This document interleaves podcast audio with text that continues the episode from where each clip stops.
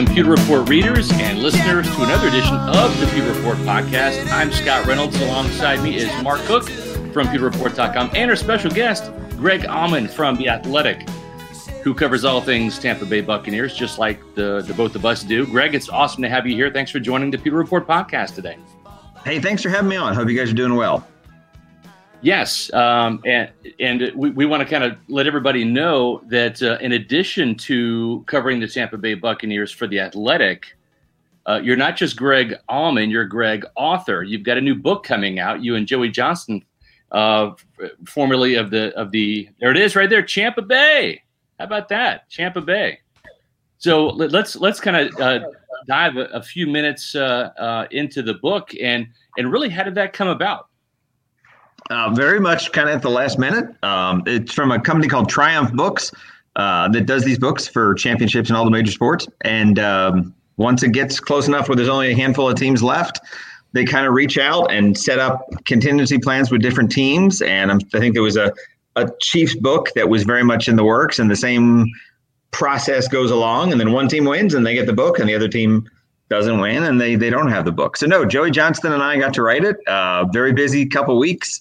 Um, but really neat to see it come together. It was it was kind of complete. This would have been a wild uh, month or so with the Bucks and the Super Bowl and everything all by itself. But having a book on top of everything else uh, made it a whole a whole nother deal. So it's been fun, and now to be able to walk into a store and have the book there. I, have never written a book before, so this is a whole new thing for me. Uh, but it's been fun. I well, imagine that is cool to see your see your book on the shelf, Greg. I I did some freelance writing for some magazines, and it, it is a it is a thrill, man. It is an ego boost when I would walk into a Barnes and Nobles and there would be the magazine that I wrote for, you know, a cover story or something. Right. But yeah. a book is completely different. Now, people don't know this, but this is actually your second book. Your first book was a collection of English uh, poetry pre seventeen hundred. if you could talk about that book a little bit. I actually have um, from like I think it's fourth grade, fifth grade, uh, we had a class. We had a really cool deal in elementary school where you got to write your own book. Like, and it was it it's it's hardbound. I still have it uh, like somewhere in a box in my bedroom, but I did like the driest book you can imagine. It like you think Greg Stat Door. I did a book called The Wonder of Baseball Cards, which which literally I just took like my 1985 Topps set and and just literally wrote about like here are the 10 people with the most active career home runs. And here are the 10 people. Willie Wilson had 19 triples in 1981. And that's all it is, is just stat after stat. And whatever I'm guilty of now, it's like 10 times worse as an 11 year old or whatever the hell I was. Um, but I have this book. I said it's an orange, it's a little tiny little orange book. It's like 30 pages. I, I had like the illustrations and it's like a stick figure holding a bat. And it's, but that's all I had uh, up until now. So now I have this, and this obviously is the production value is a little stronger. So it's nice that way. Greg, the first question, and I think that most people would want to know is, and when I saw that you had the book coming out, like literally right when the Super Bowl was over, what the hell happens if they wouldn't have won the Super Bowl? Is that like those T-shirts that get sent to third world countries yeah. with the, you know, I mean, what happens to the book it's, at that point? It's like you you sign a contract um, based on two different levels, and one has what's called a kill fee, um, so, like Joey and I had written literally all but two stories in the book before the Super Bowl. That way they can proof it and edit it and have it all ready to go. And, and literally, it went to the printers like 6 a.m. that Monday morning in order to be on in stores like Friday. Um, so like by contract, I had my I had my story in by five hours after the end of the game. So like the game ended, I wrote down like 3:15 a.m. as my deadline. Wow. Um, and, and basically, what happens is there's there's two books that are 90% done, and one goes away and the other one gets published. So it's funny, Joey Joey Johnston was in the same position with the Rays. And of course, he had Kevin Cash go out to the mound and pull him. And, and so I, I felt like, on, from a karma standpoint, I had Joey working in my favor because he had gotten all the way there and then right, had it right. kind of slip out away from him. So it, it would have been cruel to have that happen to him twice, I think. Well, that's awesome. That's going to be a great revenue generator for you and your family, Greg, and we're excited about that. We have our own revenue generator here on uh, the Pewter Report podcast. Uh, it's our good friends at Celsius. So if you'll please indulge me, I've got this cool little video to play for everybody.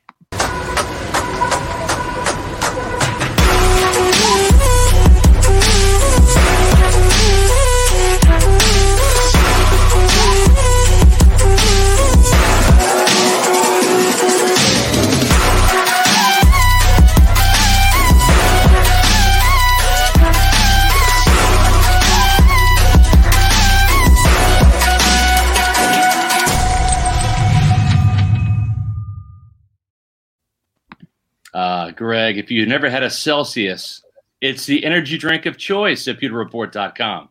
It's I went fantastic. to the fridge to try and get one. My daughter drinks Celsius. There you um, go. Excellent. And we I thought we had one in the fridge. I was going to totally unsolicited have one and just, oh, that's good. She loves it. So there's like a peach, mango, peach, yes. passion fruit. That's her flavor of choice. Exactly. Well, they come in, in a, a ton of variety of flavors. Celsius powers active everyday lives with essential functional energy. I had the grape today. It's already gone. If you want to buy Celsius in bulk, that's the best way to do it. It's also the cheapest. Go to pewterreport.com, click on the Celsius banners. They're going to take you to Amazon. You can buy them in bulk. And uh, that is the way to shop. So, uh, Greg, um, you know, I, I, threw up a, a, banner here. I'm going to do it again for you um, because I, am I'm, I'm excited to, to read this book. The great thing about this is you can get your copy of Champa Bay, great collectible to commemorate the Buccaneers Super Bowl 55 win, written by yourself and Joey Johnston, with the four by Rondé Barber. And let's let's talk about that in a quick second. It's available at Triumph Books, Amazon, Barnes and Noble, or wherever books are sold. Makes a great birthday gift, anniversary gift, Father's Day gift. Order yours today. So how did how did Rondé Barber come into the mix? And and certainly a great authority to talk about Buck Super Bowls. He was the catalyst for the one back in 2002.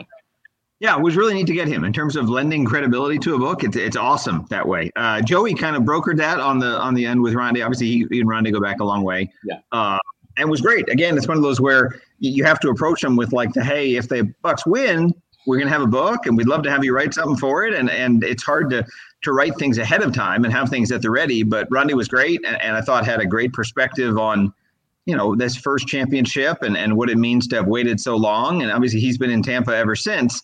So I think he knows how long Bucks fans have been waiting and hoping for for the kind of run they had here this season. So let's let's rewind to, to 2020. We'll spend a little bit of time talking about 2020. It's almost old news because everybody's on to, to their mock drafts. We have our own up here at pewterreport.com that have come out. Free agency is really just around the corner. It's crazy to think that these five extra weeks we've all been working covering the Buccaneers. Usually the season ends right around the first of January. Um, but now all of a sudden, we're literally weeks away from the NFL offseason where it used to be months away. But um, what was your initial prediction for the 2020 season, and, and how far did you see this team going? I'm on record as saying 10 and 6 with, with maybe a one and done in the playoffs or maybe, maybe getting through the first round onto the second round. But I was envisioned 2021 being the breakout year for the Buccaneers. Uh, Mark, what was your prediction? And then uh, Greg, let's let's hear how you uh, how you, you saw the 2020 landscape. Well, I'm I'm always the over optimistic guy, so I think I was at 12 wins, maybe 13. I can't remember, but I was also at 12, 12 wins. 12, yeah, 12 and four. Yeah, I, was also 12 wins uh, in 2019, so that didn't exactly pan out. But um, I was pretty close on this one. You know, I, I, I again, like you, Scott, thought that this was all worked towards the 2021 season and and they were playing with house money this year and okay however far they go is great we knew they were going to improve over 7 and 9 just based on the fact that we knew there was not going to be 30 interceptions this year and the turnover numbers were going to come down but uh, I, I i'm not going to lie if if i thought that they were going to win the super bowl i would have put some money on him in Vegas, like my good buddy Spencer did, uh, who uh, who who made quite a quite a quite an investment, um, you know, ten months ago in Vegas. But anyway, that was my prediction. I think twelve and four this year. Yeah, I think I was somewhere. It's like you know, you have different levels of predictions. I think like the first preseason prediction we did, I think I said nine and seven. I think I did ten and six like after the schedule was out and we had to do like a game by game prediction. And honestly, I mean, in terms of the regular season, they were kind of what I thought they would be. I, I knew they would be improved. I knew they'd be a playoff team. I didn't think they'd be better than the Saints. Um, so I thought they'd be a wild card. And I think what I usually said, you, you know, you do these radio hits, they always want a prediction, is that if you get in the playoffs and Tom Brady's your quarterback, uh, a lot of good things can happen from there, uh, which obviously, you know, is what happened here in the last whatever six weeks. So I definitely didn't see, even as this happened, I don't think until they I don't think until I, they won in Green Bay did I really think that was going to be there for it. And honestly, you know, once once they got to the Super Bowl, I, I certainly didn't expect them to win as easily and as dominantly as they did. Yeah. Um, I was thinking a higher scoring game. I was thinking like 38, 35 or something like that, like a lot of people. If you if you know people that picked my I think my dad, I talked to my dad and my dad, my dad's cute. He'll write down the score before the game and he'll have my mom write down the score. And my dad picked like 45-24 for the Bucks. I mean, he's wow for whatever reason, he saw something not many of us did. Um, and he had him like winning by 20 points. He totally had it come and he kept the piece of paper. So I was like, oh, the only person I know that that really was all in on them to win and, and win going away like that. Greg, you know, you, you talk about, we know Tom Brady, if you get in the playoffs with Tom Brady as your quarterback, uh, good things can happen. You know, the crazy thing is when you look back on it now, here we are uh, a week and a half past the Super Bowl. It really was the defense in the playoffs. Oh, I mean, Tom Brady played good, right? He played fine. And, and listen, it was the Tom Brady effect that elevated everybody on the entire roster. I don't think we can underestimate the power of Tom Brady. But without the, the, the, the transformation – of this defense late in the season, particularly after that Washington game. And again, we throw that out the window. Nobody knew who Taylor Heinicke was. Nobody knew what he was going to do. They were just like, let's just get through this game. We don't know what's going to happen. We'll play soft. We'll keep it in front of us and we'll outscore him. I think that was the mindset of the team. But once they got to the Saints, it was just brilliant game planning and execution by the team.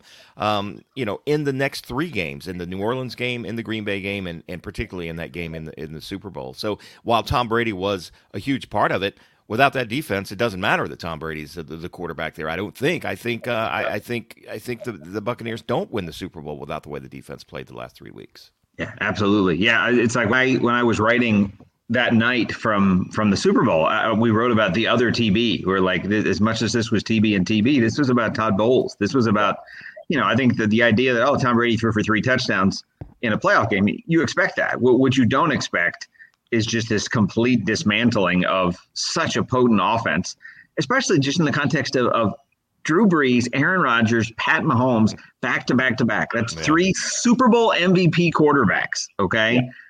Yeah. And you ended all of their seasons with multiple turnovers. I mean, you go back to, you know, New Orleans and, you know, Brees throws three picks and they have four turnovers. And then you go to Green Bay. And I mean, Rodgers had a pretty good game against them but yeah. twice yeah. twice you stopped him inside the 10 including with the game on the line and that's and also, five times. Right. Oh yeah. yeah. i mean and again so and also that that kind of paved the way for hey if you can get your opponent to be down a tackle or two that helps. Right. Right.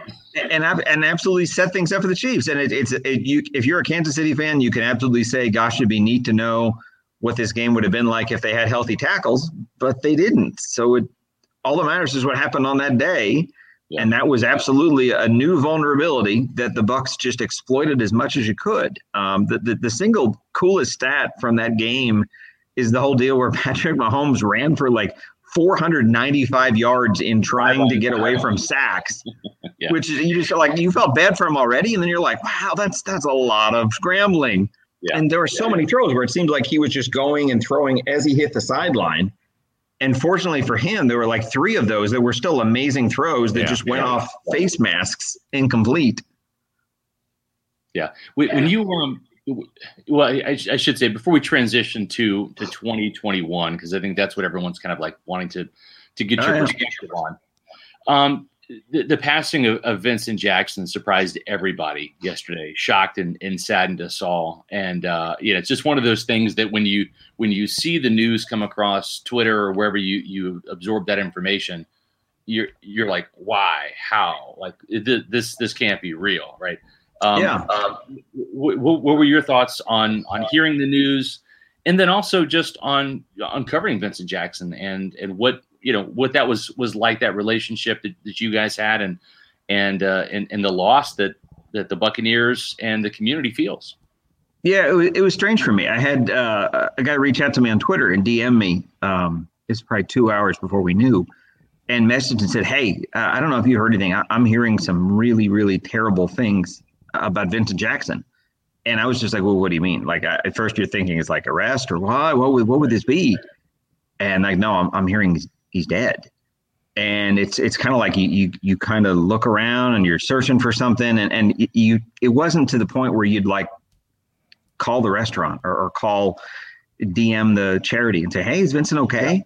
And then in the time you've kind of put it to rest in your mind there it was. And it again it it's in terms of just out of nowhere um, just just incredibly sad to think about. We, we don't know kind of what happened in the last month of his life that would put him to be staying in a hotel on his own and then distance enough where his family was filing missing persons report in the last week. Uh, and you hate to see it just because yeah. there was you know, I I cannot imagine uh, a Bucks player in the last decade or so who has better handled the difficult transition from playing and retiring to moving on to another career and, and yeah. starting and having the same passion for whatever else you do because it's it's very unique and that these guys are are like Vincent they're 34 years old when they retire and you still have so much of a life ahead of you yeah. and you lose what has been your motivation and your daily spark for all of your adult life and it's right. gone and you, and you lose the support system of having a, a, locker room of 50 guys that you know you go to battle with every week yeah that camaraderie you can talk to right it just it, it's like you have 50 great friends and then all of a sudden you're on your own um, and, and again i thought vincent done such a good job with the restaurant with his charity work with yes. Yes. ctv and and the real estate work he did to have a whole lot of really cool irons in the fire all at once still kind of in the public eye, still very much engaging with people on social media. Um, and, and you hate, again, you don't know how people are and what they're dealing with on their own privately.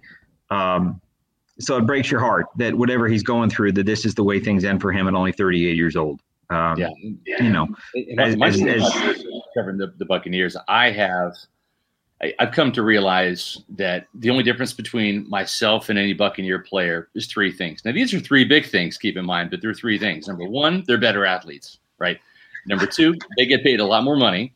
And number three, they're on TV. But really, other than that, uh, you know, th- these these people have problems with their kids. They go through divorce. Their parents die. They go through bankruptcy. You know, there, there's all sorts of a myriad of problems. They go through health problems not related to football. You know, and right. um, and, and, they are just they're, they're, people. And and they go through different things. And like you said it, it's it's so difficult because a lot of these guys they start at the pop warner and the pee wee league. They play football. It is their life because that they've been doing it since since they were children. And and and that transition and i agree with you. I agree with everything you said. The transition he made appeared to be seamless and smooth to the post football life. We don't know what what transpired like you said but but very sad nonetheless. Without oh yeah, and again, yeah. I think all all of us, I think we kind of have the. It's kind of like athletes and actors, and and we see one version of them, right? And you don't always know what they're dealing with on their own, at home, in private. I think all of us kind of have our Facebook lives where everyone's smiling and everyone's getting along, and it's great.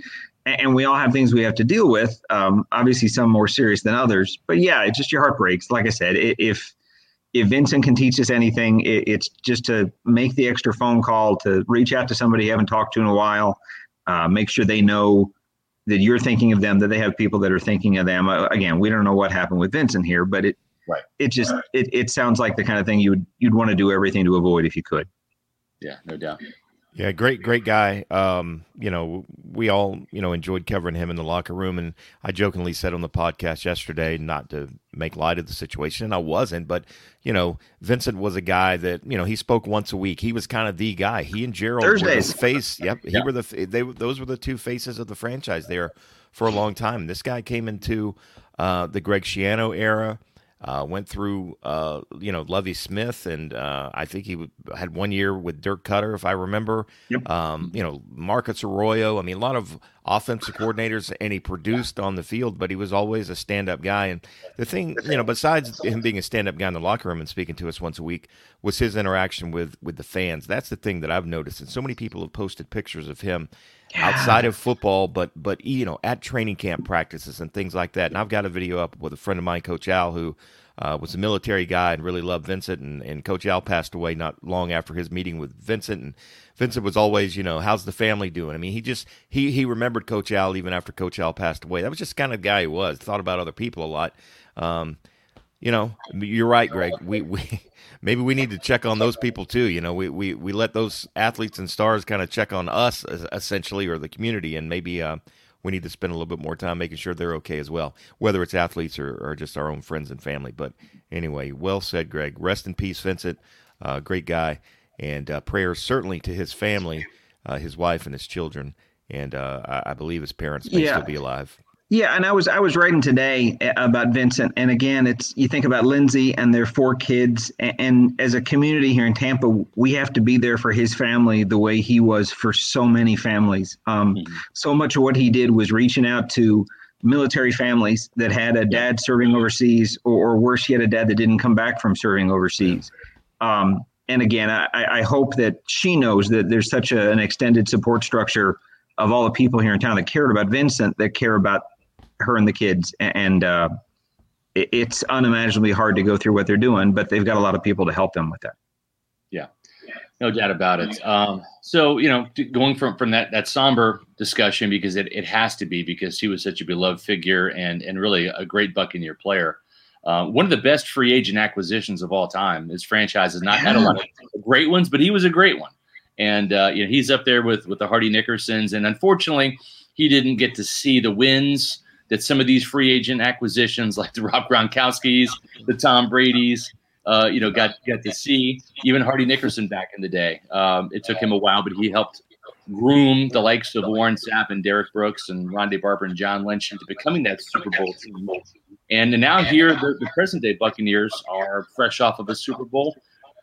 What is the likelihood that they can repeat, Greg? And of course, it starts with keeping this band together. So let me ask you of all of these pending free agents, and there's a round, you know, depending on playing time, you could kind of say Antonio Brown is a starter. You could kind of say Leonard Fournette's a starter, but uh, with, with about with about ten starters due to hit free agency, what is the likelihood that they can keep this band together? And if if you were playing general manager Jason Licht, you know, who would you prioritize over you know over others?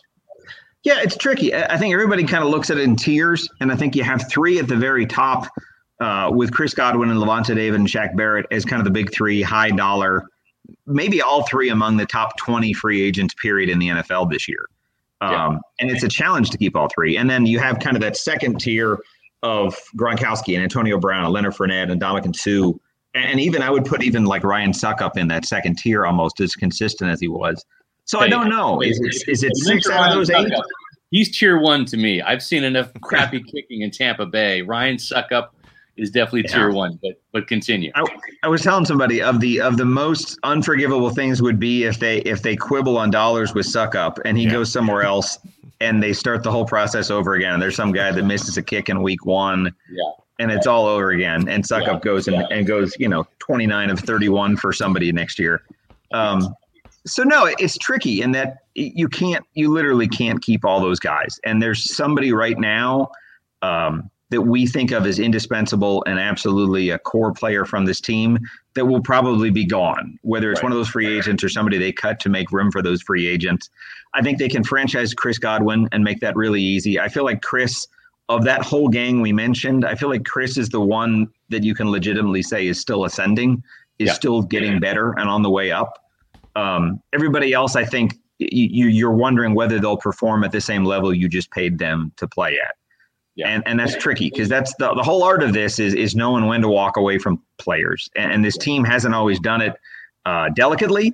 Mm-hmm. A, a, guy like Lavonte, I keep saying you, you want for Lavonte's sake for him to be able to be Derrick Brooks and not Warren Sapp or John Lynch. And it's right. just a matter of finding that middle ground where you're able to stay here and be another Rondé, another iconic player that gets to play your entire career in one place but he wants to get paid too. I mean, it's tough because he's a 31 year old inside linebacker. Those don't get paid a whole lot. But um, what we'll be curious to see is is what which guys get done before that window of negotiation starts. Because once that starts, um, again, like at this time last year, we're worried about Jameis Winston getting to that window, and oh, they might lose him if they let things go that way. So these things that are terrible, impossible things to consider now two months from now might say, "Oh, sorry, that's too bad to get that guy." I mean, I look at Leonard Fournette and is completely crucial as he was to the Bucks postseason. Like Spotrac has his market value at four years and thirty-two million dollars. No and way. if that's no the way. case, if that's the case, the Bucks are going to wish him well and yeah. thank him again for an amazing month of playoff football. Um, and he's going to go somewhere and potentially do great. I just don't think it's in the Bucks' plans to to pay Leonard Fournette that much money, even even if he's another guy who who could be better next year than he was this year. I don't I don't think that's in the plans. Antonio Brown, I think if Antonio Brown wants to come back on a real similar deal to what he got, kind of a low end, you know them, they know you. Here's to being surrounded by people that vouch for you and trust you and believe in you. He's going to have to balance that against other teams. They're going to offer him more, but it could be a Raiders situation. It could be a Patriots situation. You don't really know what you're getting into. So that's a tough decision. Um, you know, Suh, I think Suh's probably just going to either retire or, or, stay with the Bucks. I think he probably will know that he's probably going to get a little bit less than he did this year, right. just because he's he's 34 years old, and eventually that things start to diminish there. But I think you know to talk to these Gronkowski's the same way. My, my thing with Gronk is that I, I don't know who the Bucks are competing against. If Tom Brady's here, I don't know that he wants to go start with somebody else. Right. And I mean, I think this has gone so well for him to have a new situation and have it work out well from a chemistry standpoint when he came in and basically knew one person. So I think even if he went somewhere that had like an old Patriots assistant or somebody who know he knows, it's so much of an unknown that I, I think he's in that group where it's going to be Brady or retire. I think, and, and now it's just a matter of, of the Bucks working things out and saying, "Hey, you made ten million dollars last year. Do you need to make ten million dollars again this year?" I mean, this was Right. This was kind of a fun thing. This was kind of a cool thing. If you want to go somewhere else and, and roll the dice somebody else, you probably can make more money. But is that what you want? So I'll be like I said. There's definitely each of these free agents is a different dynamic and a different situation, and you can't know what they're. I mean, for some of these guys, maybe they got a ring here. Maybe they're happy. Maybe they can go somewhere else. There's going to be kind of that Dexter Jackson this group where somebody yes. floors them with an offer to go somewhere else and if you get offered double what everybody else is offering you, I can't really fault you for taking money that's going to, you know, change your grandkids' grandkids' life. That life, that's fine. I don't mind that. That uh, there's no problem with that if you want to go do that. They've just won a, a, ring here. They've had a really special season. As cool as it is to go for two, um, I'm not going to fault anybody that wants to leave and go do something somewhere else. Let's circle back around to Lavonte David for a second here, Greg. And, and obviously, Devin White's still under his rookie deal. He's not a free agent. I don't want to get confused. But if just from a pure roster standpoint, put put aside the money and everything, just from a pure roster standpoint, if you had to keep one linebacker, Lavonte David or Devin White, which one's it going to be? I mean, I think just just from upside, you, would keep Devin right now, just because he's right. so young and again on the rise and still just figuring out. And I mean, he's he's the he's the, the splashy guy. And I'm not to right. say that Lavonte can't make splash plays, but right. Lavonte this year was not nearly as splashy as he was in previous years, right? He right. was. Oh no! And if you look at him, I mean, and you can make a case that Lavonte being there helps free up Devin White to make the plays he does. Right. These aren't two guys that operate in a vacuum. One very much helps the other, and vice versa. But yeah, if you're choosing between, it's tough because I mean, Lavonte just finished a deal where he was making ten million dollars a year. Yeah. And he got that deal when he was 26. So that's very much in that Godwin role where it's like, wow, you can get the next best five years of his career. There's not a lot of 31 year old middle linebackers, inside linebackers in the NFL. And as much as Lavonte has earned the right to finish his career here, to go out on his own terms, that doesn't coincide with being paid as a top tier linebacker necessarily. Right. So if you look at, at what deals are the comp deals for him, you know, you look at what I think Demario Davis just got like three years and 27 million from the Saints. And Demario, I think, was a year younger than Lavonte is now when he got that deal. So mm-hmm. it's tough because they're inside linebackers that are making 15, 17 million dollars a year. And Lavonte, again, if he went anywhere, he would make that defense better. He would instantly bring a leadership and a, a core central presence to any defense he went to. So you can see why, if you were a good team that wanted to be a great defense, you'd want to just throw an absolute three years, $50 million offer at Lavonte David. Again, does, does he want to do that? Does he want to take the risk of finishing his career somewhere else? It, it's what Brady just did, and it went awesomely for him. Don't get me wrong. But I don't know that always works out that way. Probably right here in Tampa. You what? I said his best chances of repeating right here in Tampa. Right. Oh no, there's nowhere he's going to go where he. I mean, it used to be, you know, they left Tampa because they wanted to go win. Well, right now that that's that's working in the Bucks' favor. I mean, they're they're a top five team in terms of odds and and realistic chances to have a deep playoff run. I mean, I think they probably know in Tampa then New Orleans is in a much different boat right now. New Orleans is going to have a new quarterback. They're going to have to crazy, crazy salary cap cuts. So, yeah. I mean, I think yeah. if you're the Bucks, you have to think of the NFC South as being yours for the taking in 2021. And that means a much easier playoff path. That means home games, if not a bye in the playoffs. And whether you take advantage of that, whether you can win in the playoffs or not, it's definitely an easier path than what you just pulled off. Yeah, when you look at at um, and, not just the players that you that you have to keep. In the Buccaneers, they've got around thirty million dollars or so to, to play with, maybe a little bit less now, uh, with the salary cap room. That's better than than, than most. Uh, certainly, uh, it's it's one of the more enviable positions in the NFC South. Having said that, though, there are ways that they can create more cap room. You look at maybe Will Gholston's contract. You look at Cameron Brate's contract. Those guys are are are a bit uh, in jeopardy, I think, this offseason, just because, you know, do you, I mean, as, as great as Cam Brate played this year and his role, you know, he's the number three tight end on the totem pole. If Gronk comes back and OJ Howard returns for his fifth year option. And Will Gholston, I, I love Will. I think he's a great role player. Um, but you have to, you know, that that's not, if you were to, to look at the hierarchy of, of all of the, the, players on defense and number those, those positions, you know, one through 11 in terms of the starters, you know, that that that five technique uh, three four defensive end is down there like around 8 9 10 11 in terms of, of that.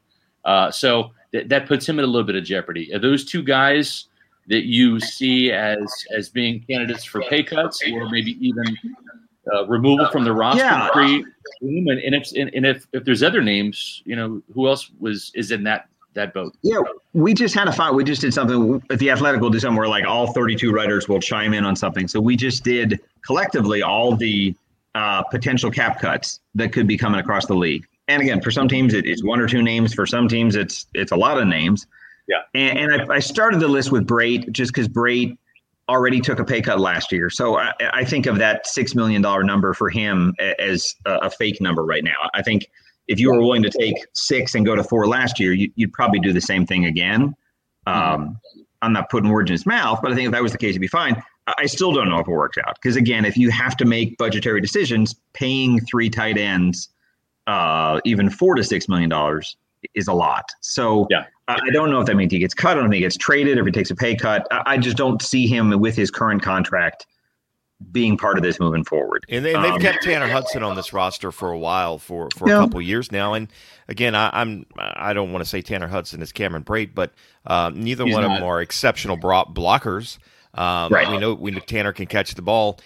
You know, is four million dollars if they if if if that's what they're thinking to keep Cam Brate um, on a salary reduction though? Is that still you know, is that still worth it uh, for your third tight end? Because OJ Howard is going to be back, and and presumably Rob Gronkowski as well. So, uh, right, and we saw a lot of money to pay for your for, for your third for your third tight end. Right, and like this year, I think we saw the value. Like the Bucks had so many positions where they kind of just had insulation from injuries as depth. You know, like they didn't need to have Shady McCoy, but he was there if somebody went down. They didn't. I mean, Brate looked really smart because when they lost OJ Howard, they had another tight end who could step in and be a 30 catch tight end and step in seamlessly, you know. And I think you saw that with, you know, Steve McLendon being there for Vita Vea and a guy like Ross Cockrell being there to step in. They had functional depth and you have to pay for that. I just think having it at tight end is probably a bit of a luxury. Um, so yeah, I mean, we mentioned Brate. When I put it in there, in this whatever yesterday, um, the two that are really intriguing is on the offensive line and saying, okay, how much did Donovan Smith and Ryan Jensen do to help keep themselves on this roster when they have no guaranteed money this year? Because to me, if you have no guaranteed money, you're basically like a free agent. It's like they're making the decision to keep you or to walk away and lose nothing.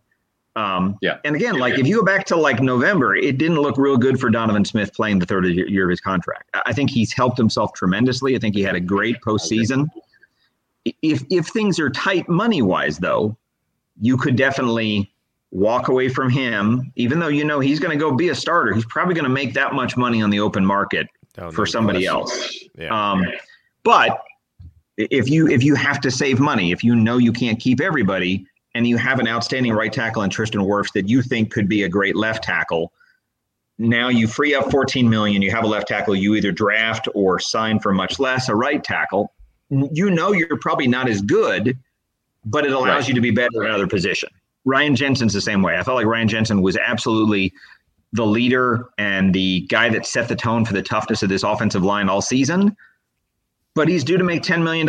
And like, I mean, PFF had him as like the number 19 center in the NFL. I think he's better than that. But if yeah. you have somebody else that you have in mind that, that would be much less, it's another way you can save money. It's not that he's not deserving of being on the roster. It's that right now you're evaluating contracts as much as you are players. So Will Gholston's the same way. I think Will Gholston had a great year. Got to yeah. the quarterback yeah double as much as he has at any point in his career, is thriving in this defense. But if he's due to make five and a half million dollars, it, it's another decision you have to make. And I think he's made it much harder for them. But I think anybody who has no guaranteed money in their contract, you have to treat like a free agent and you have to prioritize and say, does keeping Will Gholston mean we lose Shaq Barrett? Or does keeping Ndamukong Suh mean ultimately we can't keep Carlton Davis a year from now? Those are all things they have to decide. Um, I think all those guys have played well. There's not easy cuts on this team. There's nobody that's just stealing money. Right. Okay. There's just guys that that if you have to make decisions based on money, you're going to do it based on what your loss is when you have to move on from somebody. And for yeah. the Bucks, that's how they do their contracts. Where if you yeah. need to part ways, as cold as it is, everybody has a point where uh, where you can move on. And right. it'll be tough. Like I said, there are names that we're probably not even talking about that are being discussed by the Bucks right now as as ways for them to get everybody under the cap. And I think Jason Licht and, and Mike Greenberg have done a really good job of kind of drawing that proverbial red line in the sand and say we're, we're not going to go over over this this amount to bring in other uh, or I should say to, to re-sign guys and and they also do that to bring in players. You mentioned Donovan Smith and and I, I agree with you. I, I think that that uh, that he really helped his his case.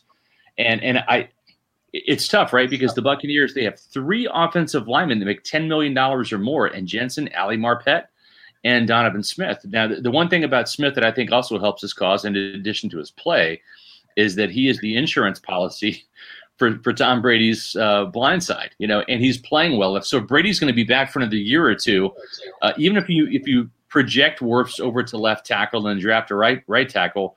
He just doesn't have that that experience on that side like Donovan Smith has. So I think for the insurance reason, I think that he's coming back. And and Mark, uh, if if I were to to insure Tom Brady's blind side, uh, and I wouldn't go to Donovan Smith, where would I go for that insurance, Mark?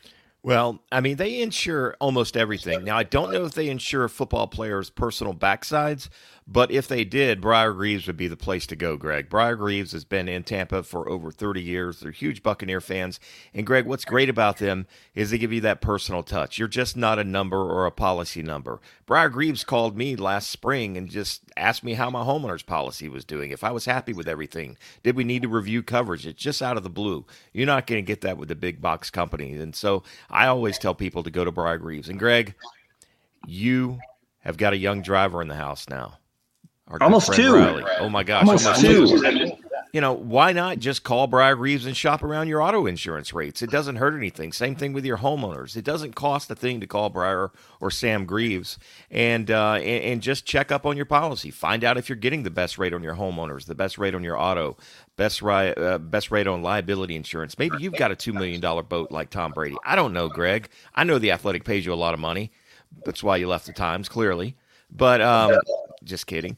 But uh, in in the book, I mean, you're going to make several million dollars with the book. So anyway, you need to protect your family, and Briar Greaves is a place to do it. Scott, tell them how they can reach Briar Greaves if they want to give them a call. Briar or Sam, either one. It's really simple. Go to briargreavesinsurance.com or give Briar and Sam a call at 813 876 4166. That's 813 876 4166. Greg, listen, um, we, we really appreciate uh, you coming on and, and talking some Bucks football. It was fun. Of course. Uh, was, was it a surreal experience for you sitting there at Raymond James Stadium of all places, right? Where, where we've watched these right. Buccaneers play half their games and all of a sudden they're in the Super Bowl. In some ways, to me, it felt like another Bucks game. In other ways, it felt like cer- certainly so much more being the Super Bowl. But it was just really, really weird and cool but weird right. seeing them win the Super Bowl at Ray J as opposed to some other location. It was wild. I didn't. There were points where I didn't even recognize Ray J. Like I, I don't know about you guys, but like the walk up to the yeah. stadium before the game, like they had so much in the in the south, whichever parking lot that is. In one end, there was so much like tented and fences, yeah. and like an entire infrastructure setup that's normally nothing at all. And right. there's all these right. buildings, and there's trucks everywhere, and there's people walking around and it felt like you were at a different stadium. Like it's like the the path you took to get to the press box. You went up to the top level, you walked across the 300 yeah. level, back downstairs. And I was watching like the mic'd up portion, like the NFL film stuff is so awesome from this game yeah. to be able to hear the players and everything. But like they were, there was a point where they came out of the tunnel, and I had that like, where the hell was this game played at? And I had to like stop myself, like that's that was Tampa, like that that was here um, I think so much of that buildup was such a blur um, that you forget how amazing that is that they played yeah. a Super Bowl on their home field. Like it all gets dwarfed by the Bucks won a Super Bowl, but the whole right. idea that right. this happened right here and that for forever we've talked about like you know no team has ever won a game on their home. Now we don't say that anymore. Now they're going to say no, the Bucks Super Bowl Fifty Five did it. Um, and maybe it'll happen again in the next year or two. Maybe LA will win it next year, or maybe the the Raiders will win it a couple years or something. But uh, no, absolutely surreal. And, and as it happened, even um, it was such a strange thing to to process. And as they had that lead, you had that like, like are they gonna do? Are they gonna do this? They're gonna yeah. win the Super Bowl. And and it's just you know every time they stopped the Chiefs, it was like wow they did it again. Wow they'd have to. All right, hold on. They'd have to. They'd have to score three more times now. Yeah. And it happened. Yeah, and it, again, it's it's neat. And again, for you guys have been there as long as I have, and then some. To to see it for the guys like Lavonte and Will Gholston and Mike Evans that have uh, fought through so much, and you've talked to them so many times about, hey, sorry about the loss and what went wrong, and what do you guys got to do to fix this? To have to have them have that moment where they're just giddy out of their minds and hugging their dads and their kids and their wives and um, it was like this with the lightning and the boat parade and that it, it's so cool to get to see people on the happiest days of their professional life. And, and, and we haven't had that with them uh, for a long time. So it was really neat to right. see and, and, you're really happy for everybody involved for that. Could you have imagined the, the magnitude? If the buccaneers would have lost they would have lost in their own stadium. That would have been the crushing home defeat right? Now thankfully you know, we're we're we're playing hypothetical games because it didn't happen. They they won the game. But could you imagine having to take the field in 2021 at home, whenever the home opener is, knowing that every time you lost the most important game yeah. of your career at home? No, eh, like every time you're in that stadium, you know, yes. like you, you look over that corner and that's that's where the other team got the Lombardi trophy after they beat us on our home field. Like I, I would I would never be able to remove that from my mind. You couldn't just enjoy a home game oh yeah, great home Raymond James Stadium. No, it's like this. Yeah, we we were the only this team that had a chance to win a Super Bowl. Right? Yeah. Yeah. Yeah. No, so like I said, for that, and I think that had to be a motivation. Like as much as there was that motivation to win a Super Bowl, it's like you don't want to let a team come into your house and take a Super Bowl on your home field. And they yeah. said that. I mean, it was like, you know, you heard Devin White before the game, and he's like, you know, seriously, like you don't want that to happen. Right. All right. So, final question for you, and we appreciate your time. Of course. When you, when you look at, at some of these coaches that have been hired in this cycle, right? Dan Campbell with Detroit, David Culley with Houston, um, Nick Sirianni in in Philadelphia, and you know, and, and, you've got uh, an Eric Bieniemy, you've got a Todd Bowles, maybe a Byron Leftwich that, that are on teams that have that have had a really damn good year, right? Obviously, they're in the Super Bowl for Bieniemy. It's two Super Bowls in a row, and and these teams don't have the patience to wait. Yeah. I, re- I remember back in 2002, John Lynch being interviewed at the Pro Bowl, which was in February after the Super Bowl, and and and you know, in the 2000, it was 2003, the calendar year after the, or uh, yeah, 2002, the calendar year uh, after the 2001 season. Tony Dungy had gotten fired, and and he was was being asked about the coaching thing. And, and he was like yeah this is really embarrassing. It's february. We don't have a head coach right? But then a couple days later the gruden trade happened. And john gruden didn't become the buccaneers head coach in 2002 until mid-february like right before valentine's day. Yeah. And look how that, that turned out. So um, do you think that maybe the eagles the texans the lions maybe some of these other places are going to have some regrets about not waiting for a Bowles or a Bieniemy or, or a Leftwich? Yeah, I mean, I think, I mean, right now, I mean, again, maybe these guys wowed interviews. I don't know, but like in, in Sirianni and Culley and Campbell, I, I'm not that impressed by what I've seen. You know, right. there's just a very limited amount of, of success. There's not a ton of time as a coordinator, even. Yeah. Um, and not that you need to have that. There's definitely guys that have made the leap to a head coach and done great. But yeah, I mean, if you if you line their resume up with Bieniemy or with Bowles, it, it's much less proven. Um, you know, I think to some extent, you know, Bowles the fact that he's been a head coach sometimes works against him. I think p- people probably say, "Oh, well, he had a chance there." That wasn't necessarily an ideal scenario with the Jets. Um, but for the Bucks to not only have won a Super Bowl, but to return your staff almost intact, I think that goes such a long way toward the continuity you need, not only player continuity but coaching continuity to to be able to pull off a repeat. And, and Bruce Bruce said it best. I mean, Bruce is 68 years old. He said the last thing he wants to do is coach coaches. So yeah. he's got everything in place. I mean, not not that Beneficial he isn't going to have his hands in things, uh, but but I mean, in terms of him being at a level of success and a level of delegation that allows him to kind of be a CEO head coach and trust his coordinators, it's great because it develops them. And if if the Bucks have another year like they have this year, Todd Bowles and Byron Leftwich are going to be out in front as absolute the best head coaching candidates that'll be out there, and, and it won't happen again the next time around. Um, and then and then if you're well, have, or it might be a situation, might be a situation where one of those guys becomes the replacement for Arians. Because I would imagine after two Super Bowls, he's probably off to Lake Oconee. You know, if you won another one, I think he would go out on top. Absolutely, and that's wild too because you know, if, if you get to keep one of those, in theory, you have a better chance of keeping the assistants because if, if Bowles goes somewhere, one of his line, one of his position coaches will be his defensive coordinator if Leftwich goes somewhere, he's going to take assistance with him. So that that's also the best way to kind of keep uh, the core of this coaching staff is, to promote from within and have that transition that I'm sure Bruce Arians had in mind when when he took this job. Well, listen, uh, we, have certainly have had you uh, on for about 45 minutes. We appreciate your time very much, Greg. Thank you so much for for uh, you know all of your excellence and, and Bucs reporting, and he is a must follow when it comes to Twitter. Uh, which your handle, Greg? It's it's pretty easy to remember. It is. It's just my name. It's just G R E G A U M A N. There's no underscore.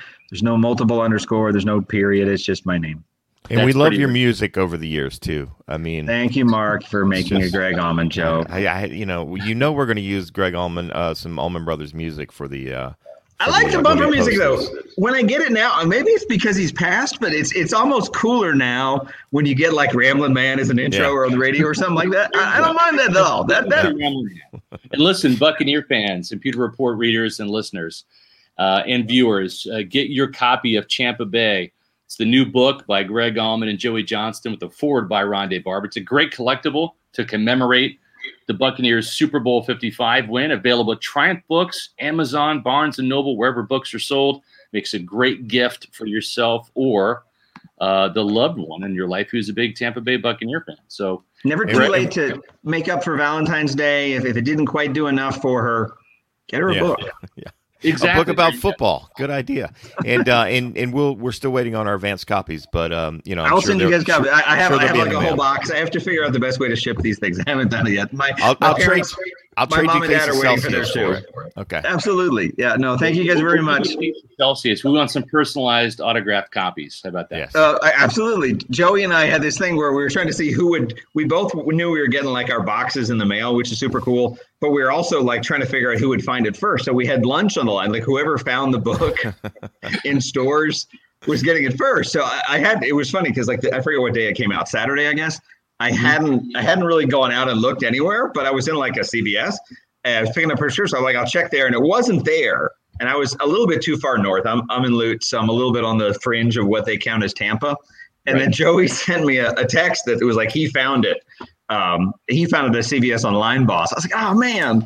So I stopped and I, I found it at CVS at Ehrlich and I hadn't got the box yet. So I'm like, oh, I'm going to go ahead and just, you know, you have to buy it just so you can of take course. it home. So I spent 15 bucks on my own book, um, got it and came home and the box was at the front door uh, with that there. So now I have one extra. But uh, I, I, will send you guys your copies with beautiful, heartfelt messages uh, inscribed in the front. I promise. Excellent. Greg Auman from The Athletic, the author of Champa Bay. We appreciate your time. And uh, for all Buccaneer fans out there, we're going to be back tomorrow. Myself and Jon Ledyard are going to be on talking about my Buck seven round mock draft that came out a week ago tomorrow and his new NFL first round mock draft that came out today. So it's going to be a mock draft discussion on Wednesday's Pewter Report podcast for our special guest, Greg Auman and Mark Cook. I'm Scott Reynolds saying we'll see you again tomorrow for another edition of the Pewter Report podcast. Out. Out.